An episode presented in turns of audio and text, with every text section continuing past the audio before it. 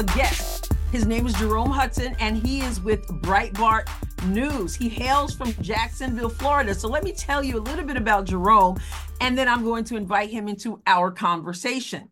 Jerome is the entertainment editor with Breitbart News, but prior to working for Breitbart, he worked at the Government Accountability Institute with author, investigative journalist, and political commentator Peter Schweizer. There, Hudson was heavily involved in uncovering government corruption. Now, in 2013, he began writing for Breitbart, where today Jerome Hudson is the entertainment editor, specializing in showing the vast disconnect between Hollywood and the everyday American. His team was written up in the New York Times for its effectiveness. He looks for incongruities and full blown hypocrisy between what celebrities say and what they do. Jerome Hudson's most recent book, 50 Things They Don't Want You to Know About Trump, chronicles what the establishment media withheld from the public about President Trump's first term, his accomplishments. Hudson's first book, 50 Things They Don't Want You to Know, is the Publishers Weekly and USA Today bestseller that the New York Times refused to include on its book rankings, thus making Jerome Hudson's point that the book is full of facts and analysis the establishment press do not want you to know. It reached number five on Amazon.com. He is a member of the Project 21 Black Leadership Network, serving on the organization's National Advisory Council. He participated in Candace Owens' 2019 premiere Blexit event, where he gave a rousing speech. Now, let's meet Jerome Hudson. Here we go. Jerome Hudson, welcome to the Adrienne Ross Show. I appreciate you taking your time. Uh, it's long overdue. yeah. Speaking of that, you know, you were on a show I was doing with me mm-hmm. eight years ago. I cannot believe it's been eight years, but I was doing blog talk radio. Right little while. I don't even know if that still exists, but it was like everyone was doing Blog Talk Radio. and um, and I had a show, and it was the third, it was approaching the 30th anniversary of uh, Martin Luther King Day, you know, becoming a holiday. And you and I talked for a while, similar maybe to what we're going to be talking about today.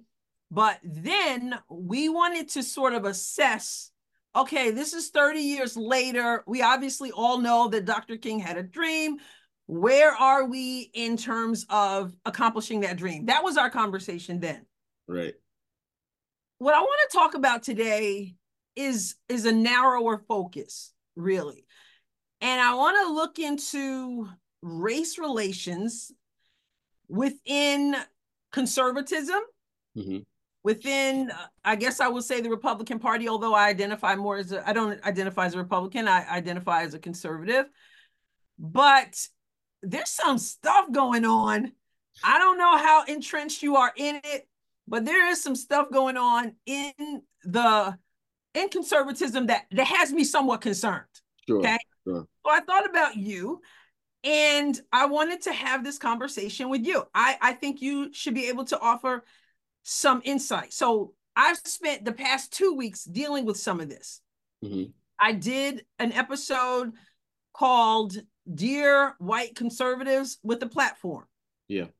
And I dumped I jumped into some stuff with Charlie Kirk, with Matt Walsh, and uh, that got me eh, some interesting response on YouTube. some positive, some, you know, some people wanting to put me in my place, I guess and uh and then after uh, last episode, I spoke with the two co-founders of ACONS, African American Conservatives. Yeah. And we uh, jumped into some stuff. And then I was on uh, their show, which I guess should be coming out soon. But let's talk a little bit about your background first of all. Sure. Are you always, how do you identify yourself? You heard me say I don't identify as a Republican necessarily. How yeah. do you identify yourself? Were you always politically involved?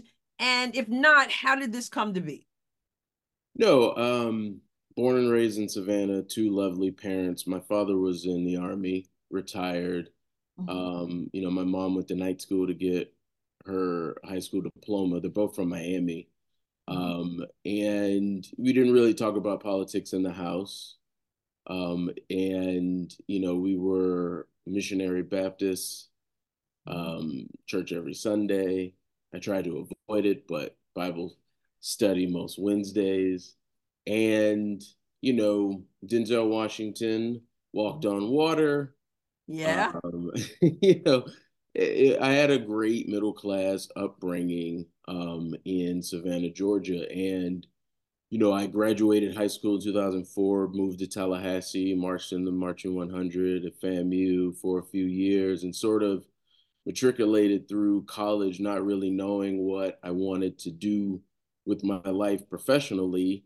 Mm-hmm. And I went to Bainbridge, Georgia, and I took a speech communications class taught by our colleague Wynton Hall, and he sort of became, you know, professor, then mentor, and you know that was the moment for me that my philosophical light switch flipped, and it was Wynton sort of turning me on to Thomas Sowell and Milton Friedman and you know Angela McGlowan. She's not very politically active, but her book Bamboozled Yes. Um, you know, the hidden history of the Democratic Party mm-hmm. um, mm-hmm. was was kind of life changing for me. Um, you know, I from you know Wynton's been involved with Young America's Foundation for years, and I went to my first YAF conference in the fall of 2009. That Adrienne for me was the first time that you know I sort of had this philosophical awakening. Um, you know, you're born black, you're born a Democrat, and right and again, like I mean, it was just like Jesus first, second, and third in my household. It really wasn't about politics, but from you know, I would say the time I got to my college campus in 2004, mm-hmm. um, it, it, was pretty obvious, you know, because this was around just after the election of Obama, mm-hmm. and you know, it mm. politics was very palpable, if you will, throughout culture. Um, and so by the time I went to my first YAF conference, I'm surrounded by hundreds of like minded young individuals who happen to be conservative. You know, I had already had an article uh, published nationally. Um, Glenn Beck put put it on his website, "The Life of a Young Black Conservative," mm. and that, hmm. that gave me a lot of notoriety. Um, I mean, I received like thousands of messages on Facebook from people that I'll never know and never meet, thanking me um, for, you know, sort of telling the truth about the race hustle that has existed in this country for decades. Um, and I guess the rest is history. You know, I, I, in 2012, Peter Schweizer founded his Government Accountability Institute. I was blessed to be one of the first researchers at GAI, um, which is still kicking ass. Mm-hmm. And you know, I started writing. My first, I went back years ago, and I was like, when was my first article published at Breitbart? It was February 2013. Um, I wrote something stupid, probably. I don't even remember what it was, but um, no, I I I had my dad was very strict. You know, he was an army um, drill instructor, and so um, his proverbial foot was always just an inch away from our behinds if we ever acted out. And so mm-hmm. he inculcated as as did my mom like the the meaning of hard work and no excuses and you know second place not being good enough to karate for almost a decade um, i was never a virtuoso saxophone player but you know i worked hard because of the values that my parents instilled in me and so when i got to campus and i i realized that you know in order to be socially accepted if you will um, you better basically side with the left, the liberal agenda, the Democratic Party. And, you know, I, I was never really that big on conformity anyway. Um, I kind of like going against the grain. And so conservatism, particularly when I learned the history of the Democratic Party around 2009, um, I was very turned off. And in fact, I mean, reading some of the true history of the Democratic Party, I, I, I never forget feeling robbed. I often tell this story when I when I speak to Young America's Foundation crowds, because these are young people. Generally, they've been turned on to politics way before I did when yeah. I was their age. And I just remember being 21, had already gone through, you know, K through 12, couple of years of college, and it was a professor at a school that I never even thought I'd go to giving me books with information that I'd never seen in 14 years of, you know, pretty solid education in public school in Chatham County in Georgia. But, um, you know, I think I think today, as you know, a two-time published author, uh, sometimes fill-in radio host on Breitbart Sirius XM programs, I don't know, I've given like a hundred speeches across the country. I've probably written thousands of ridiculous articles. Um, and countless conversations, you know what I mean? I think most people just want to be left alone. Mm. They want to be able to run their business, build their business, mm-hmm. you know, raise their families, right. just live life. Mm-hmm. And that is antithetical to the the leftist agenda in America. I mean, yeah. the you talked about you know our conversation almost a decade ago, and that mountaintop that Martin Luther King Jr. talked about. I think I think we've been closer to the top of that mountain mm-hmm. for longer than the left ever wants us to realize. Right. Um, for a long time, uh, most Americans have had way more in common than we than we don't. Um, I think you can look at census data dating back decades, um, the amount of interracial marriages and households, the, the exponential growth in that. I think in 92, Pew asked thousands of Americans in a survey, and like 92% of them said they would support a black president. I know that's different from actually voting for one, but you know, it was mm-hmm it was like almost 20 years before Obama was the nominee. Mm-hmm. Um, but no, I mean, once I realized that, you know, that that I'd been bamboozled, that this huge lie had been perpetrated not only on me, but on so many people like me, mm-hmm. you know, 15, 20 years ago. I wanted, I didn't necessarily like dedicate my life, um, right. you know, to to conservatism. Um, but certainly, I just, I think, I think, I just thought more people should know right. that if if there wasn't a Democratic Party, um, that much of this, you know, the racism that is talked about and studied and debated, mm-hmm. um, you know, and and legislated wouldn't even exist in America, hmm. very likely. Um, and it's very easy to to do that at Breitbart as an editor um, mm-hmm. to speak to speak actual truth to to the left wing power base, which has monopolies in academia and media right. and entertainment. Absolutely.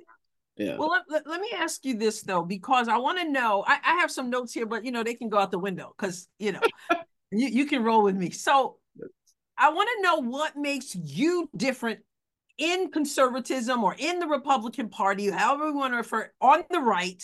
Yeah. How are you? You're you're speaking. You're out there. You mentioned YAF, all yeah. that. What makes you different from a vast number of other black men? Yeah. Or black women, even. Sure.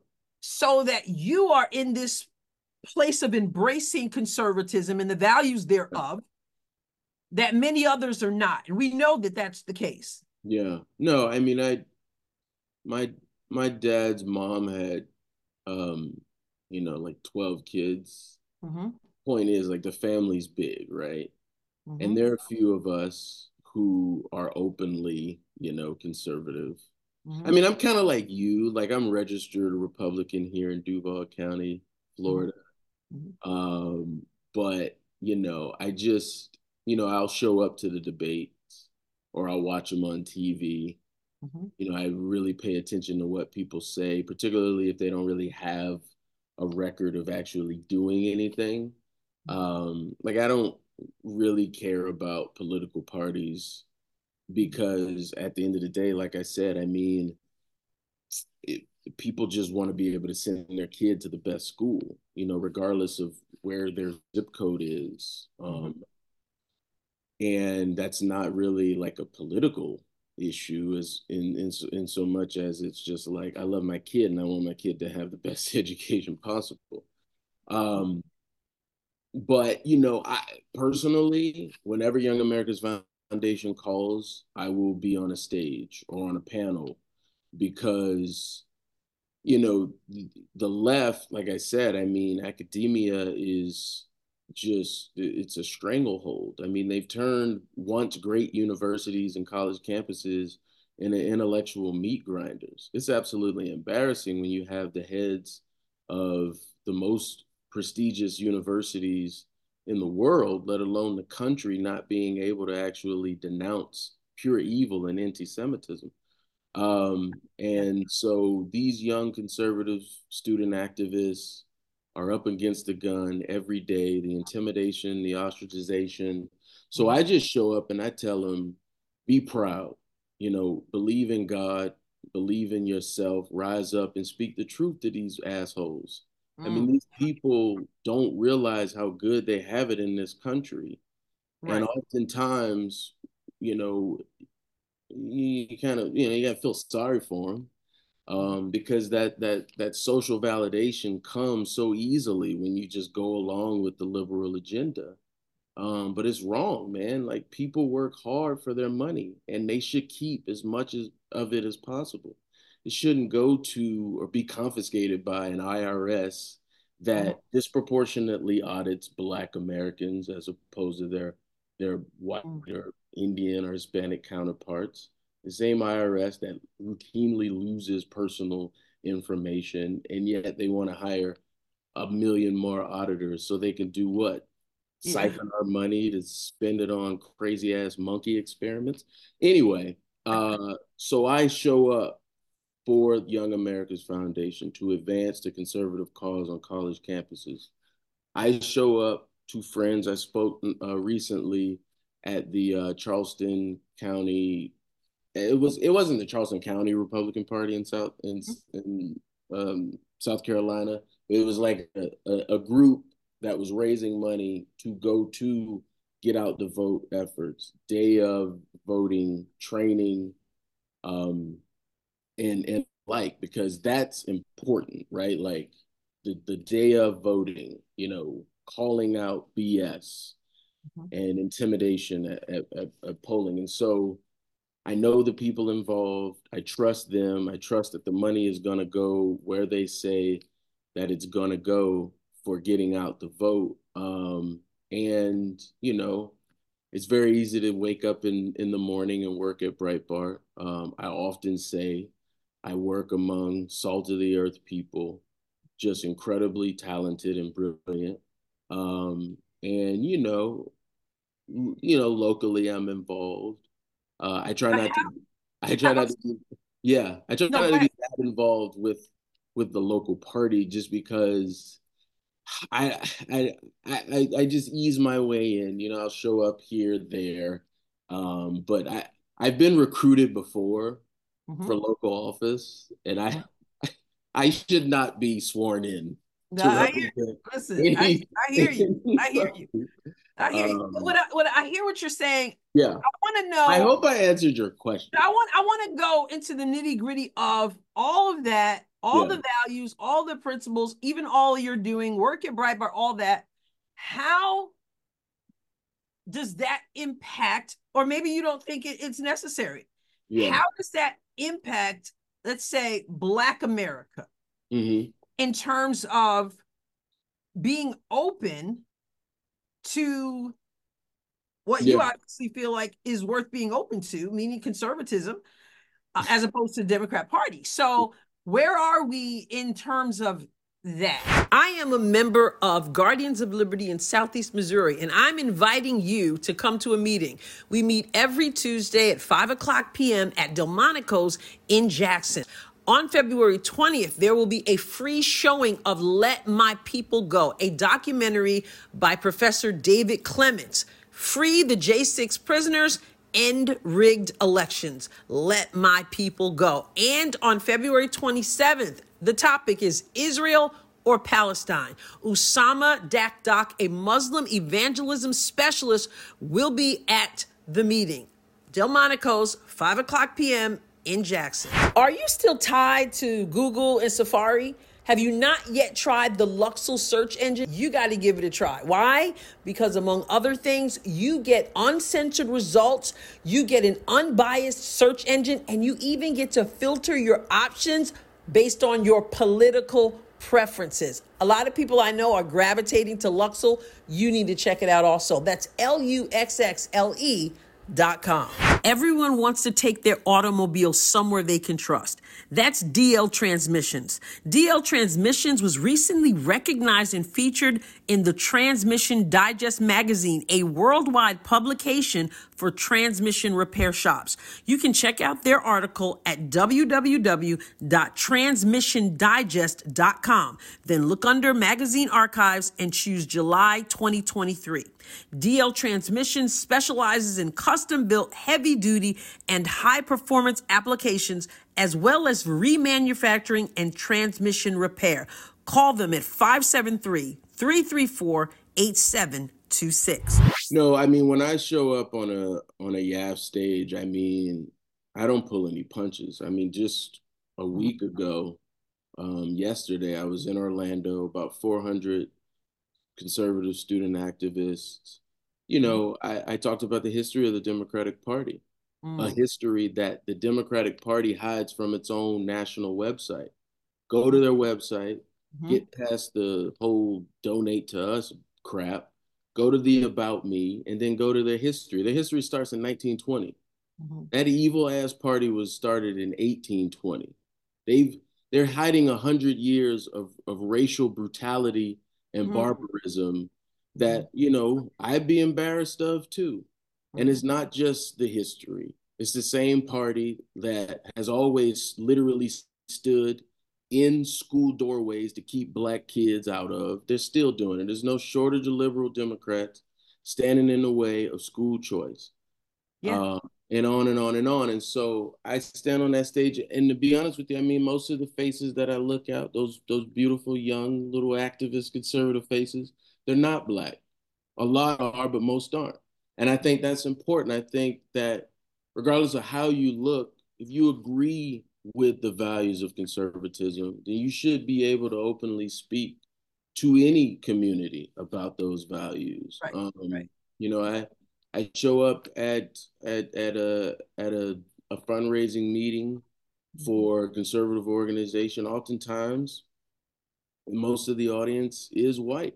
Mm-hmm. Um, you know, but there are other opportunities in which just here locally, you know, speaking with black conservatives, black mm-hmm. Republicans. Um, I think I think I, I like to to to to have those conversations and to start those right. conversations yeah. locally um, because a lot of politics truly is locally although sure. the federal yeah. government they, they've lost their whole damn minds um, um, i i see a lot of what you know other um, conservatives black and white who have large platforms do um, but i mean my my approach is it's past time um, to get past the BS. I mm-hmm. mean, the left would like us, the Democratic Party would like us to continue to debate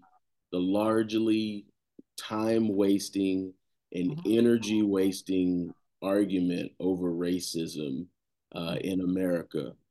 Problems that do plague Black Americans don't have anything to do with racism. Not at this point, because if we had more fathers, not just in the home, but contributing financially, raising up the value spiritually in the home, a lot of those problems would be solved. And you could say the same thing about any racial demographic mm-hmm. um, as well. But yeah, um, I, well, I, I, I like, I'd like to say I'm making at least a small positive impact yeah. in that way. Well, one of the things that I want to get into is the issue of race and the division that I'm seeing now within the Republican Party. Mm-hmm.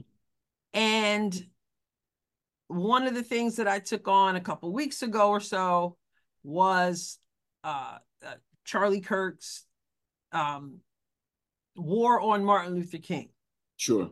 So uh, he feels that it's his place, I guess. It was his place yeah. for Martin Luther King holiday to um to really denigrate Dr. King because somehow he thinks that whatever he shares about Dr. King's past is going to be effective. Sure. And uh and it's the you know it's the truth that he knows and so he wants to share that. Matt Walsh came along as well, but Matt Walsh his mindset seemed to be that of revenge. Um his tweet was about, you know, you guys come after our statutes, you come at our statues, you come after our heroes.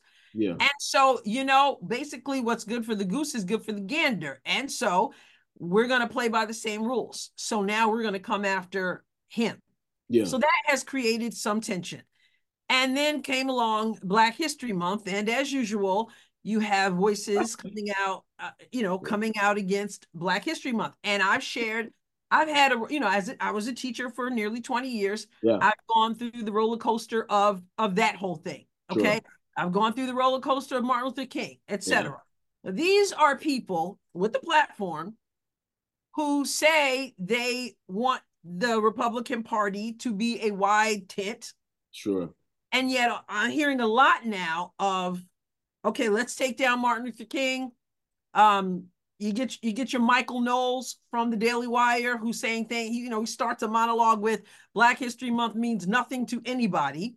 Mm-hmm. And it's and very then, Morgan Freeman of him. well, yeah, yeah. I mean, Morgan Freeman, of course, they they like to pull out the Morgan Freeman quote and all that, but it's been a very um, it's been a it's been a very obvious anti Martin Luther King, anti Black History Month, and then of course the Super Bowl came, and I'll get to that in a moment with, you know, lift every voice and sing. So I want to ask you, where do you stand I, I already said we we spoke at length about Martin Luther King before. Yeah. But I want to know where you stand with Martin Luther King Day, where you yeah. stand with Black History Month, and what you would say to conservatives who somehow feel that it is their it is their purpose in life to kind of eradicate these things because according to them we should be colorblind or that we should embrace the truth as in what Martin Luther King stood for, they said. Yeah, I it's um I don't really want to imagine an America in where uh well first of all Daddy King Reverend Dr. Martin Luther King Jr.'s father existed, or one where his son, Reverend Dr. Martin Luther King Jr., existed. Um, because, I mean, again, like you know, the Democrats fought a war so they could hold on to their slaves. Thankfully, they lost that war, mm-hmm. um, but it didn't stop there. I mean, they spent the next 100 plus years trying to keep people who look like us on a virtual plantation. Um, you know, Car- Carter G. Woodson and starting Black History Week.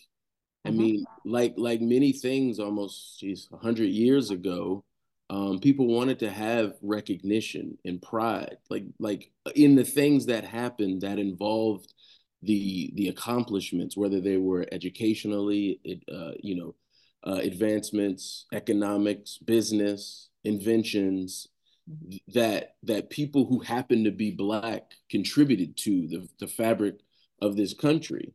Um, while you know it was it was it was still relatively young and and had fought a great war um, to to solve an, an, an egregious um, indignity. And, you know, it was always prideful. I know you've you've alluded to it twice, but the the hymnal uh, that is lift every voice. I mean, you know, written in honor of you know a great president, and it, it wasn't. It, it, there was just no wokeness, right. and this is my point. Like, you know, I I I've seen the Charlie Kirk stuff, not really the Michael Knowles, and and, and to a lesser degree the Matt Walsh stuff. Um, like the, the the discourse in this country politically is just so dumbed down. So much of it is so asinine. Um, we spend so much time having the wrong conversations at all. Mm-hmm. Um, you know, when the overwhelming majority of our energy should be in kicking Democrats out of office, um, it is sad to see that some people are training their fire on um, you know, true heroes of of human rights and civil rights. Was Reverend Dr. Martin, Martin Luther King being one of those? Was Reverend Dr. Martin Luther King Jr. perfect? No, but neither of the of the of the people criticizing him today are. I mean, right, right. um, yeah. it is it is about by and large what these individuals were able to do and why they did it, and the absolute racial barbarism that they did it through. Um, I I just I don't like I don't it, I I can't really criticize um you know the the the the people. I mean they have legacies. Um you know but but it, look I, I haven't like i said i haven't listened to all the rants um, but you know, I just I just rather focus on fixing the the historic lies and the evil spells that the left has cast on people. Like if you're gonna rant about Reverend Dr. Martin Luther King Jr., um, that's fine, but also the fact that if it were not for him heading up the civil rights movement, then that virulent racist and Lyndon Johnson wouldn't have even signed the 64 and 65 Civil Rights Act in into law. Like, I mean, like, what are we doing? I mean, well, uh, I'll tell you now, I mean, I'm not a big Twitter X person, yeah. but I have uh I have gone and I, I mean, I, there's an ongoing. There are people. There were some positive. It's a whole universe. It's an entire ecosystem in which people establish identities, build platforms, and so much of it is performative. Like, what in the hell are you doing? really to advance the cause for freedom. I mean, a lot right. of it, well, some, some, of it is beneficial. I mean, you got to be out there, people see you, right, we right. get turned on to new ideas and arguments, but yeah. Well, there's some um I mean some voices like Sonnie Johnson um and and and and Dr. Darrell, Dr. Pastor Darrell yeah. Scott, yeah. Who I guess was a, a, Trump advisor, is yeah. Trump has called him his, his own pastor. I believe he's a part of Black Voices for Trump. And he is constantly, several times a day, going at Charlie Kirk, going at him. And um, I, I just, I guess my my struggle. They're all they're all going to vote for this for the same Donald Trump in about well, seven months. Okay, but here's the thing that that some people are saying. What are we doing? Some some black people on the right are saying. Yeah. The tactics of people who are denigrating Dr. King or just out of nowhere coming out with a there, you know, a tweet, there should be no Black History Month, and Black History Month doesn't mean anybody anything, and all my black friends think it's stupid, and all these things that I'm hearing. There are people, and I'm one of them who wonders will this impact the black vote for Trump? Because people do believe that, and and I've seen some, I've I've seen I've heard some comments from black people who yeah. are looking in that direction, whereas they would not have looked before. Sure. you know, and are we are they shooting yeah. themselves in the foot because if i hear you say oh dr king is horrible oh black history month is stupid oh um you know i mean everybody's a DEI hire. Everybody I don't agree with was a DEI hire. And I'm like, I know DEI is controversial. I believe in merit as well, but not every black person who did something wrong is a DEI hire. Uh, there lies the rub. Um, so my question to you is, yeah, what's the message? I mean, I think conservatives have a great message, but their messaging is horrible. No, and I think I think in this case, when it comes to you know your question, does this have the potential to negatively impact black people supporting Donald Trump? I think that Donald Trump, because he has his own gravity, mm-hmm. he is so massive. He is, in many ways, at least to me, confounding in the sense that I I I don't know really if there's at least I mean there'd have to be just a handful of American political figures who've wanted to build this country for the better more than he has while taking as many slings and arrows as he has. Like I like I just people often say well he doesn't have to do it he doesn't. you know what I mean and, and right. yet the man continues to fight. And I do think that that in of itself has become in the last several months with, um, you know, between Letitia James in New York, Alvin Bragg also in New York, Fani Willis in Georgia, Jack Smith. I mean, the left, Adrienne, build and constructed this amazing uh, conversation around where Black people have always fit into the justice system, and the answer being it's it's it's by and large historically been unfair for us, and I think in in the mind of also a lot of those Black people who who would who would agree with that sentiment see Donald Trump and remember his presidency being beneficial to them time and time again. The black white wealth gap shrinking for the first time in 30 years. Uh, I think it's chapter 17 in, in my book, 50 Things They Don't Want You to Know About Trump. In 2018 and 19, Black women representing the largest share of new business owners two years in a row. Donald Trump packing the Oval Office with 100 Black presidents and mm-hmm. provosts of universities and historically Black colleges to sign a 10 year funding package had never been done, even though his predecessor was a Black president.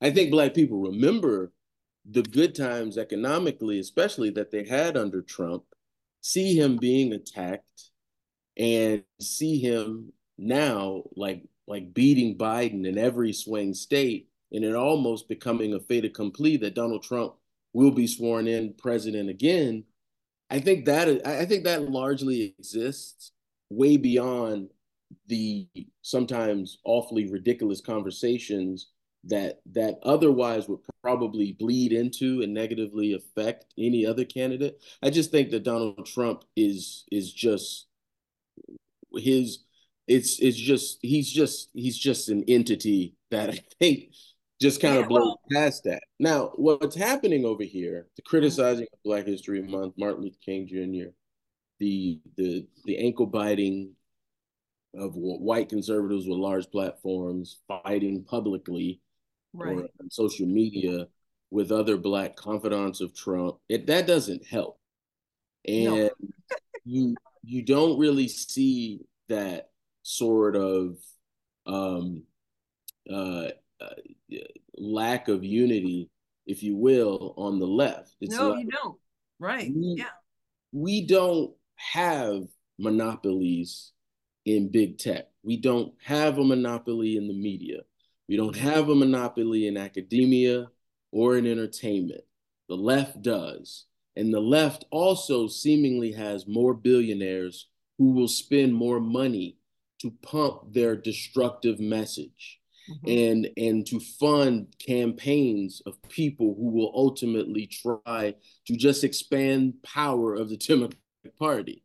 So the last thing we need people is to actually be training our guns on each other. Like every single one of these elections is the most important election. So I don't know, like like kumbaya, like this, like this shit is real. Like people are losing their livelihoods, like like like defaulting on credit card and, and loan payments. You can't rent a house. They're letting in God only knows who by the month into this country. Like, what the hell are we doing? Like, you know, I mean, settle these scores. Like, don't they can you can DM right?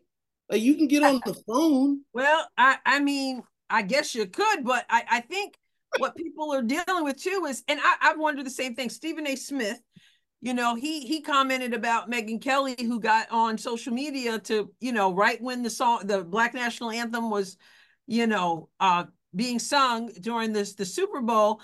And then she jumps on and she she tweets that out. And i guess so he's sort of like you know could, could, could we not just could you not even just try to understand?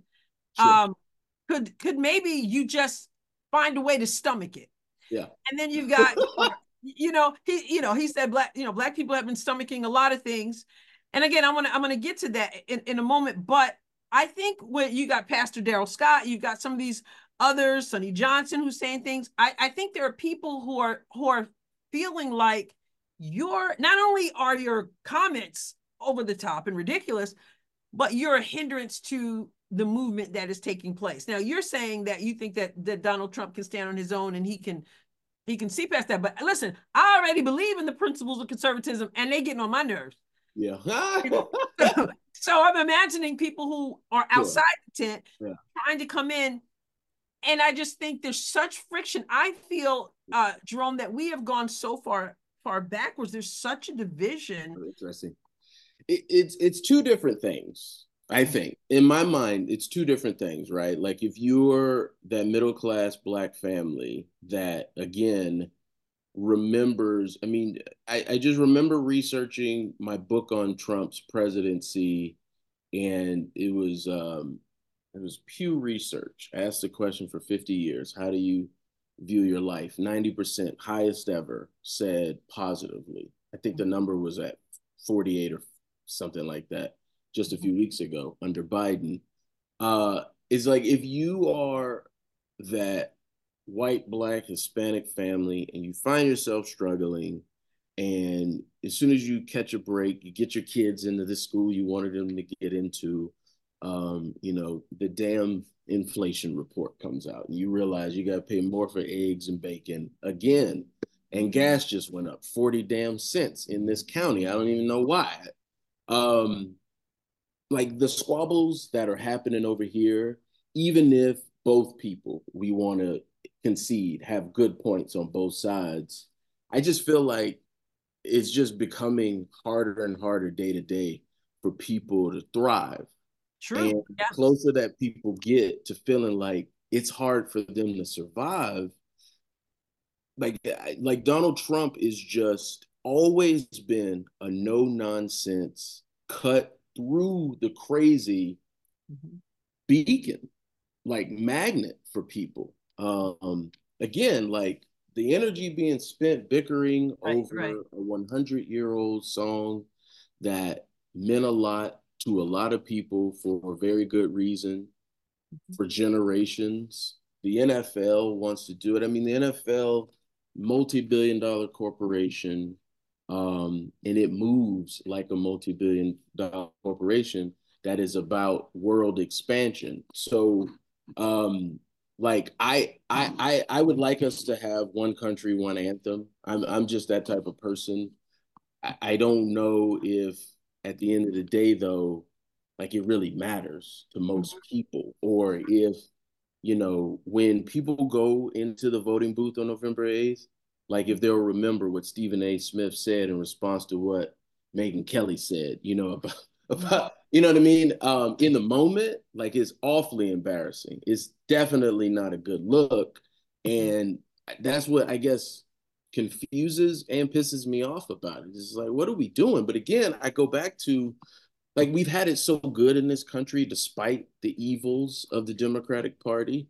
We've had it so good in this country that this is how our political discourse exists. Like we we just attack great men, imperfect men, but great men who did great things to advance the cause of freedom in this country. It's just like, you know, I, Black History Month could exist, it could not exist. But those those same people who Donald Trump is making promises to, like he's trying to fight for them, right? right. Like, like I, I, I would, I would like for us to just be at a place where we could, truly be colorblind and acknowledge great things that happened, and these are the people that did it, and, and, and these see, circumstances that they did it under. Right. Um, but I don't know. This, is where we differ too, because I, I, I listened back to our conversation uh, eight years ago, and I didn't disagree with you at the time. But the more I think about it, I, I don't. I'm not interested in a colorblind society. Yeah. I mean, I I think I'm I'm I think what Dr. King said for for Kirk, who was saying, well, this is what Dr. King wanted, and he said, I I, I want to live, I want my children to live in a world where they're not judged by the color of their skin. Sure. Now, uh, but but I think there's beauty in acknowledging differences. God created us that way. Yeah. And so yeah. colorblind in terms of, you know, who gets what benefit, yeah. colorblind, you know, but I'm not, I'm really not interested in a colorblind society. And for that reason, I don't have a problem with Black History Month. Um, I mean, I if I choose not to celebrate it, that's me. But I don't have a problem with somebody else do, you know, do you do what you do. You know, I guess, I guess like I I don't think we disagree much at all. Like I I don't I don't like to celebrate Valentine's Day.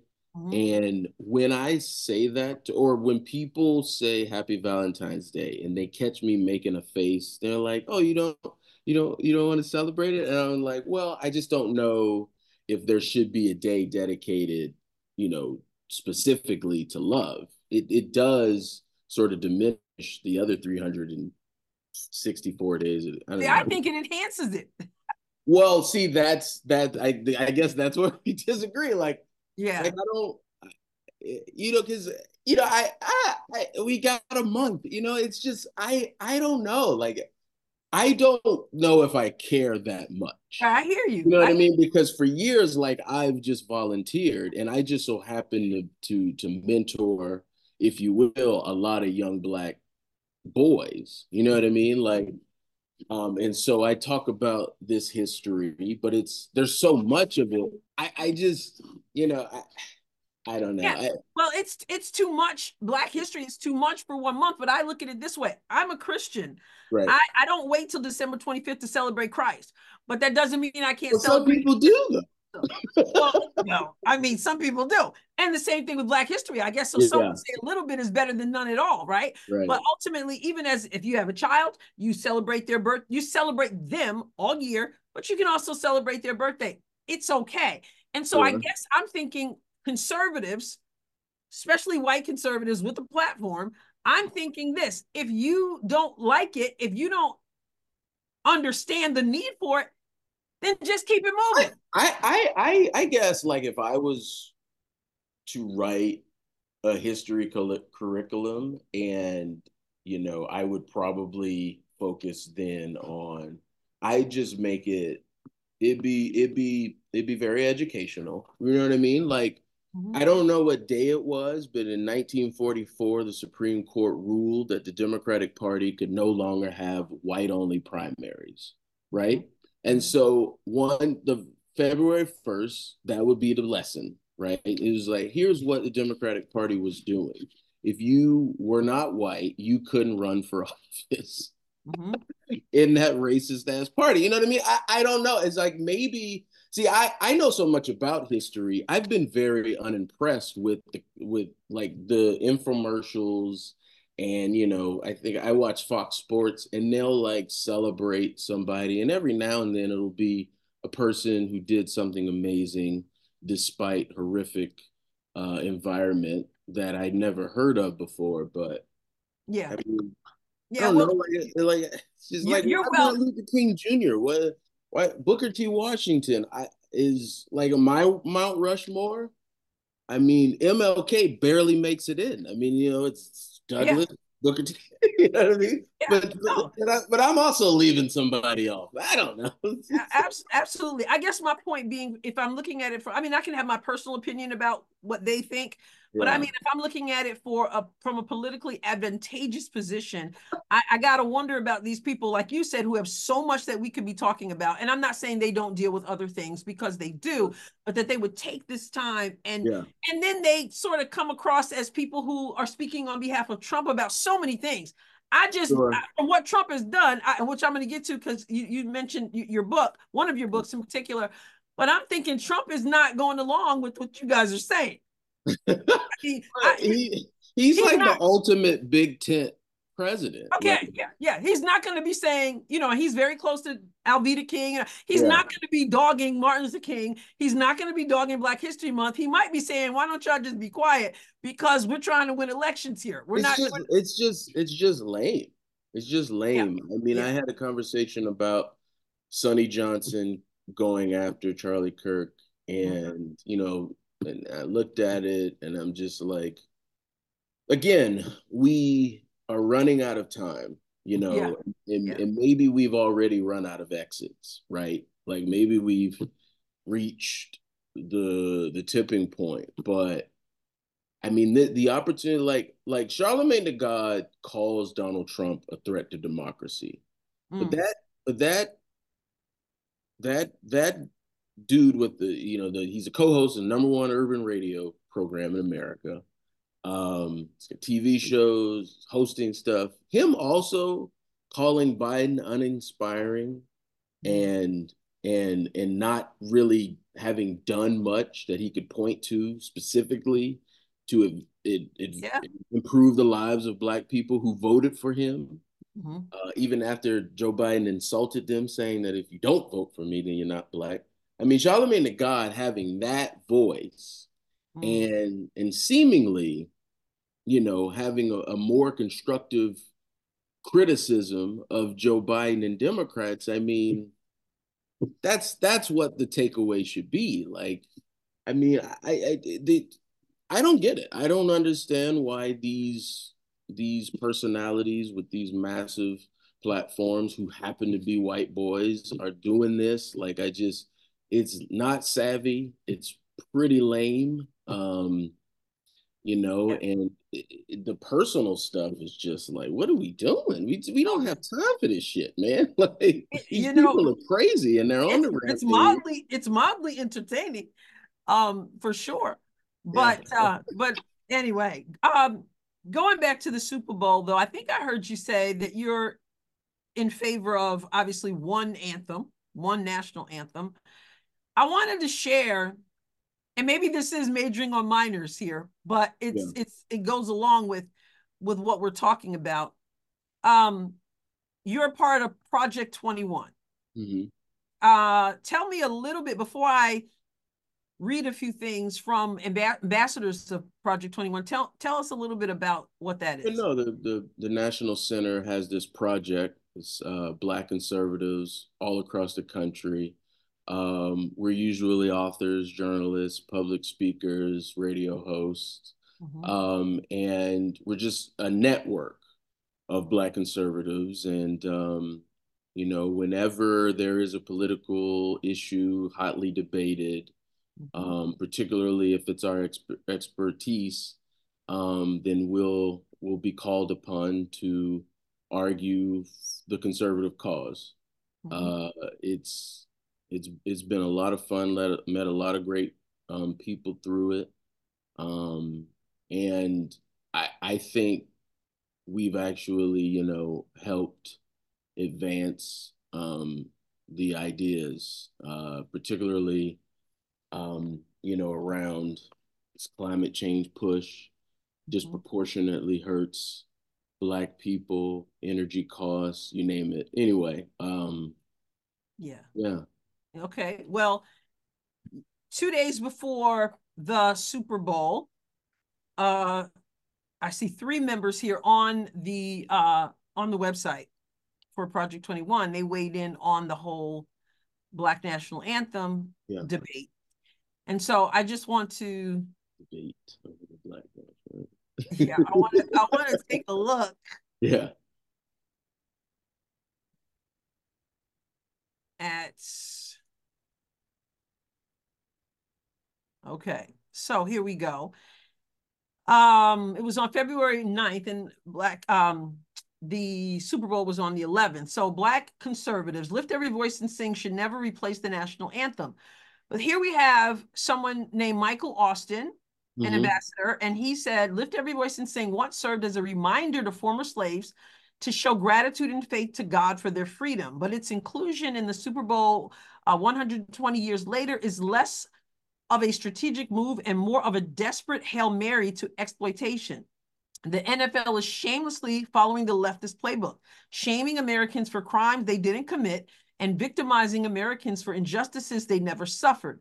It's a divisive play where the only trophy hoisted will be an award of resentment and division instead of a celebration of America and a thrilling game we deserve to see. I'm going to ask you in a moment to, to weigh in on, on all this. Then you have AK, uh, uh, forgive me if I'm saying his name wrong, Kamara. Kamara. The NFL has once again bowed to the pressure of Marxist racial identitarians. The Black National Anthem will be performed by Andra Day during the Super Bowl 58 pregame uh, broadcast. Lift Every Voice and Sing is a spiritually deep and powerful hymnal song. Full stop. It is not the Black National Anthem. Nations have national anthems, whereas ethnic and racial groups do not. Performing this song as the Black National Anthem destroys the true beauty, meaning, and power of the song. The Black National Anthem narrative foments racial divides and animosity. Maybe every person opposed to this divisive racial narrative should start taking the knee anytime Lift Every Voice and Sing is performed under the banner of the Black National Anthem. Now, that's not a half bad idea. And then Marquita Bushrod said, as long as the intent is pure, I am all for the NFL's decision to have the hymn Lift Every Voice and Sing, also known as the Black National Anthem, be sung at the Super Bowl. While no anthem can or should ever replace the national anthem, Lift Every Voice and Sing is an important song in the history of Black Americans that is a prayer to God of thanksgiving and freedom. The song is not performed during the game, nor is it replacing the national anthem. Rather, it will be sung during the pregame, which is appropriate during Black History Month. The national anthem will still have its rightful place immediately prior to kickoff, which is customary. For this reason, I see no issue with the song being performed. America needs all the prayers it can get as we are fighting for our freedom every day. Bringing this song to the NFL's biggest game of the year is a win win in my book.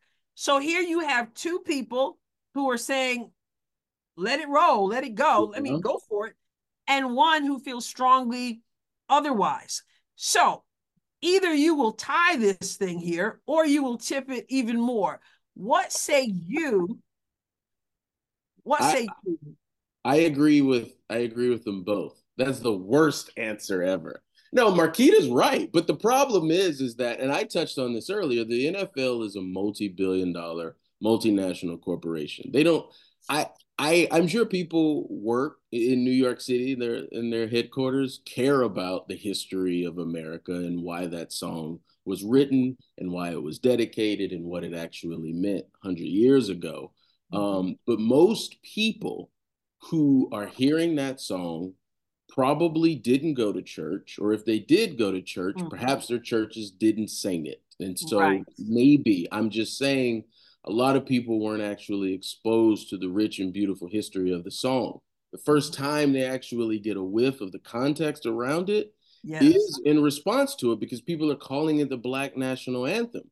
And if you're black and you say served in the military or you swore an, an oath as a police officer in your community, you hear Black National Anthem and it's like, damn, I'm just trying to rise the ranks of the of the military or in my police force. And like, I don't even really need all these damn reminders about me being black and my blackness and the history of blacks and stuff. It's like, but that's, and, and that could just be lazy colloquialism and, and stuff like that. But that's, that's kind of my, my main point is like our discourse is so dumbed down is that we, we can't have both, not responsibly. We can't, mm. we can't have, you know, lift every voice and sing, be sung and it just be incredibly moving and spiritual as it was always intended. Uh, and, and and and we do that sort of in a prudent and, and accountable way, and that be it. Yeah, yeah. we we have to pick yeah. at the scabs that the left left us with in in in the form of scars, um, because that's you, how it went. Did you grow up singing this song? In my church, Second Arnold Baptist. Okay, okay. so and I mean, I did, like we got the lyrics and we got the history of it. Okay. Right? Yeah. No. Now I, I, I did I did a video after this because um after all the hoopla a few days ago, and this is what surprises me. Now I made it clear I do not. We have one national anthem. Yeah. I am not in favor of this being sung at, at the at these you know where it's customary to sing the national anthem. But. yeah, yeah, yeah. However, this is what I'm thinking. I'm like, where have these people been? There are literally people who act like, and they haven't, like they've never heard the song before, like someone just sung the song. I said, it's, I mean, these songs are sung in churches, at events, at graduations. I sang it my first year teaching to my students, white and black. They loved it. The words are absolutely beautiful. Yeah. It is about overcoming, it's about having overcome. It's beautiful. So I said, you know what? For those of you who, who don't do your homework, here are the words. And I mean all of them. Yeah. So beautiful.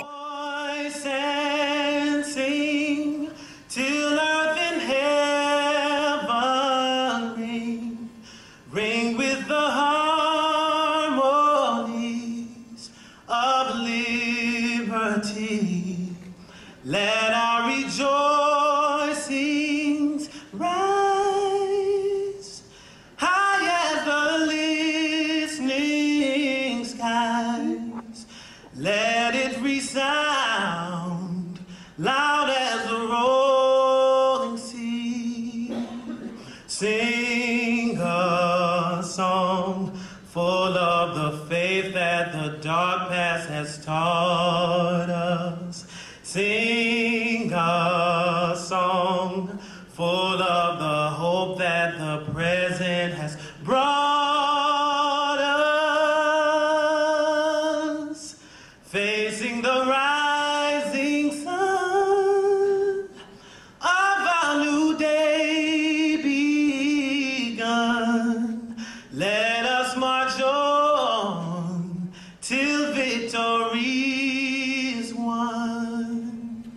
Stony the road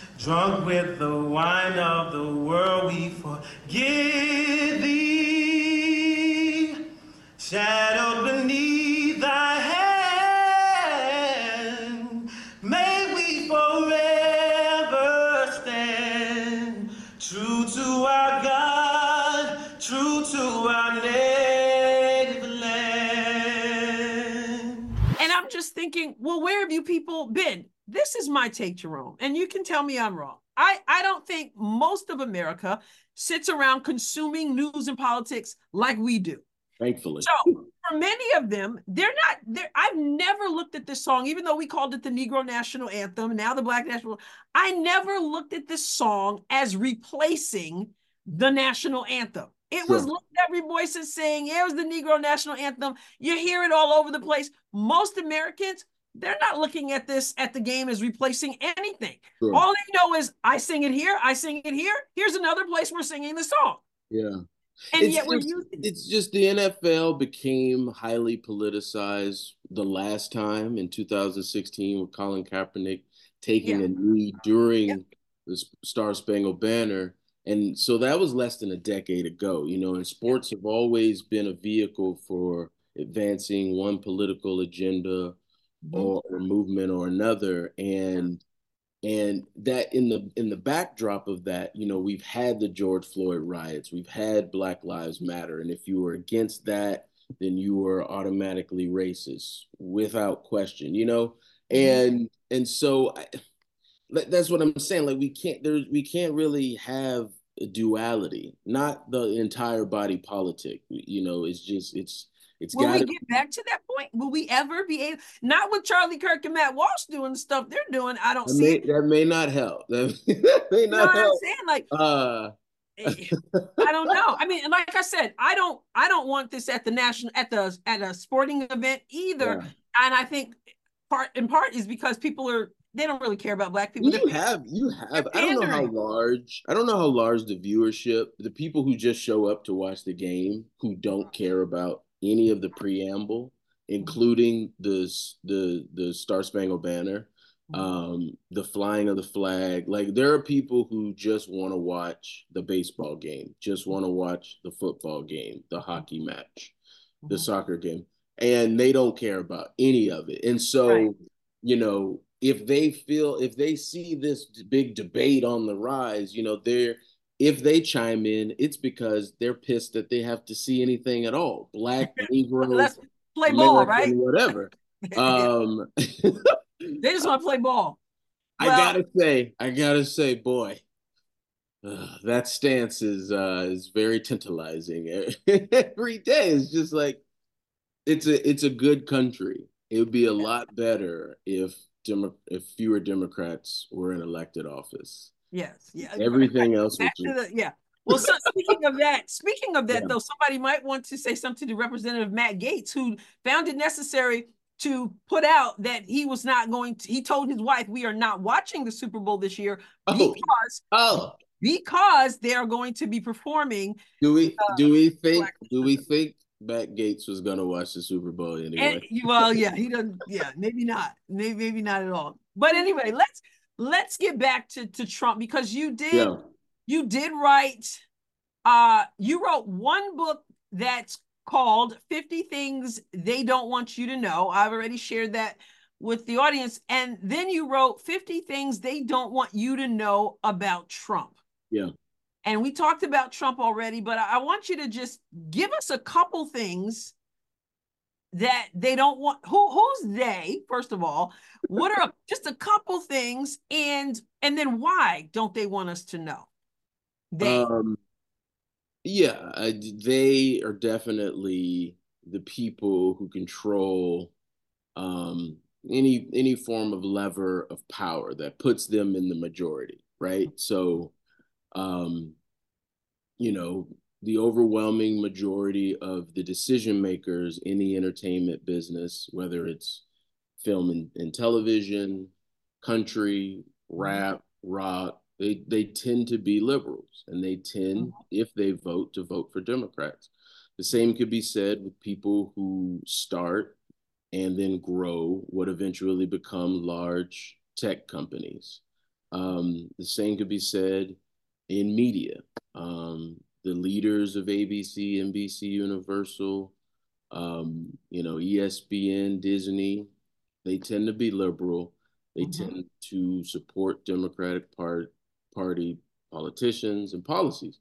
In my Trump book, my first book sold a lot of books. Mm-hmm. And my editor and all of his bosses were very happy, as mm-hmm. was I. And I was I was shocked and surprised. And so my editor said, "Do you think you can do another one of these about Trump?" Mm-hmm. And I said, "I'm not sure because he had just Trump had just finished 2 years of his term, mm-hmm. and so I was researching the 50 things they don't want you to know about Trump during his third year and into his fourth and um it turned out to be great. I learned so much, and people tell me all the time. I literally had students at the YAF conference in Orlando. One in particular came up to me with the Trump book, all marked up and footnotes, yeah. and it was it was incredible. Um, I mean, I, I touched on the ten year funding package that Donald Trump signed with about a hundred of the HBCU presidents is in the Oval Office. And the biggest story out of that was Kellyanne Conway putting her feet up on the couch. That's how the media, that's yeah. how the media reported yeah. on this monumentous historical thing that no other president had done for black colleges and universities before Trump did it. Um, I talked about, I don't even remember what chapter it is. It's it's an economic chapter, but I was talking about um, you know, how so many new firms started under Trump. And, you know, it, it just belied all of the vicious smears. You know, so many mm-hmm. people said that if he was elected, the stock market would crash. It did nothing of the sort. In fact, it did the exact opposite. But um, his economic policies benefited Black women who vote the least for Republicans and certainly for Donald Trump, it benefited them the most if they were starting a new business in 2018 and 2019. Um, I mean, Donald Trump brought peace to the Middle East largely through the Abraham Accords, and it was it was one of those things where like we're around the same age. Like I just remember growing up, you know, that phrase "peace in the Middle East" being ubiquitous yeah. on yeah. nightly news, and here you have a man, um, you know, shepherding agreements between Arab countries and Israel, and you know, Breitbart yeah. was the biggest media outlet um, reporting on it. Um, you know, the the so who's work- taking who's taking copies of these books and handing them out in these in these well, communities? Uh, people do people do tell me when it came out. So both books came out paperback, so they were re- relatively cheap. Yeah. And um, you know, people still tweet photos of just like they don't buy one, they buy five.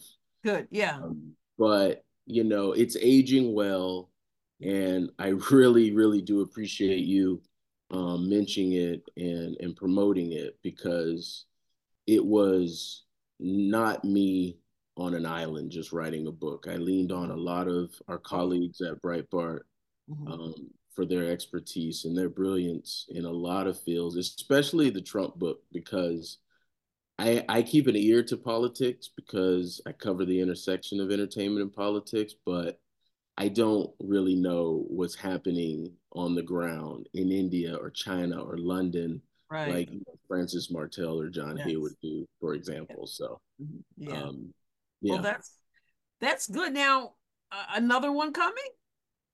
Uh, I've been working on a third one for okay. a little while. Mm-hmm. Um, I've got you know, it's 50 things. I've got about 30 of them. Okay. Um, and early reaction is quite off the charts. Good. Yeah. And um, yeah, it's a blessing. Mm-hmm. Very grueling. Um, oh yeah, yeah.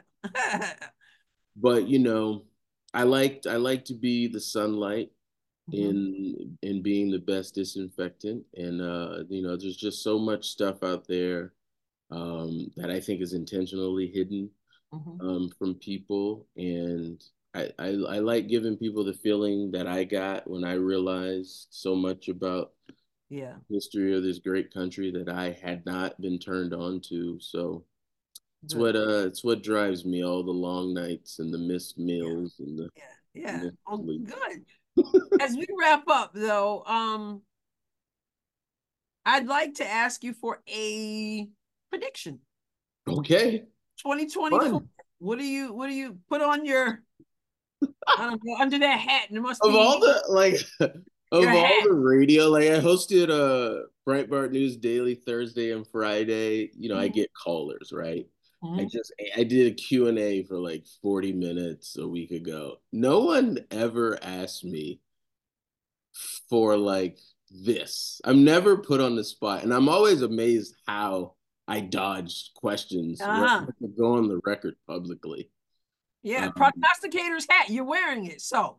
So it doesn't look good on me. Uh, so Trump or Biden? Um, I, I mean, we're we're we're assuming Trump's going to be the nominee, right? Well, yeah, he'll be the nominee. So will Biden, even after the the, the DNC convention in Chicago. Mm-hmm. Um, and you know, I think Trump wins, and I don't know if it's gonna be close. You know, I mm-hmm. and in fact, I think he'll I think he'll repeat 16 where like he I don't know if he'll win Wisconsin mm-hmm. in November, but I think he wins the rest of the Rust Belt, mm-hmm. um, Michigan, um, Pennsylvania. I I think he actually wins Virginia. Mm-hmm. Um, but so I I think it I think when the dust settled settles, um, it'll be. I'm not saying people will say blowout, but mm-hmm. given that the left is going, is already. I mean, you know, he's fighting in four different courts. You know, yeah. Um, yeah. Given all of the fighting that he will have to do, mm-hmm. um, you know, I, I, think it'll be kind of impressive in that context. Mm-hmm. Well, we, we certainly will see uh, how that how that shakes out. I mean, I don't, don't, I don't share this episode with anyone. No, I don't share the, Cut this part, part out. Right? Cut this part. Well, I, you know, I he's got so much coming at him. God yeah. bless him for being willing to stand and fight after they're trying to bankrupt him and the lawfare that's going on. All right, Jerome, I appreciate you. You're such a, a wealth of of uh, personality as well as insight, and you've done so much. And I want people to be able to keep up with you. So, so give us the the full gamut there. How can people follow Jerome Hudson? Um, at Jerome E Hudson. That's both my Twitter and my Instagram, and um, just really the best way to get in contact me with me, especially Instagram, because people DM me all the time. Uh, it's fun. I love it. Mm-hmm. And this was fun. Thank you so much. Yes. And um I want to make sure that I put your book links in the show notes as well and where they can follow your writing on Breitbart as well. Mr. Entertainer, entertainer. I don't, really, I don't really write that much, uh, which is always sort of a demon that I wrestle I wrestle with. But um, yeah, well, you're writing books, so. well, I I have a I have a lot of I have a lot to say, so I'm yes. gonna. Well, doing uh, more. I'm glad you do because that that gave you a purpose a per, perfect opportunity to be here on the show, so you could say it right yeah. here. All right, sir. Thank you so much. Appreciate you. God bless you. Thank you. All right. Bye bye. I'm very thankful to have had the opportunity to speak with Jerome Hudson, entertainment editor at Breitbart News Network. But as you can see, his experience is far and wide. And I will be putting in the show notes information where you can follow him, where you can check out his books. And uh, so be sure to, to look for that as well. Now, as we wrap up, you know I have to remind you to go to my Substack. That's adrienneross.substack.com, where you can follow my writing and where you can also check out my podcast. If you're watching on YouTube, be sure to subscribe and and make sure you get notifications for when something drops.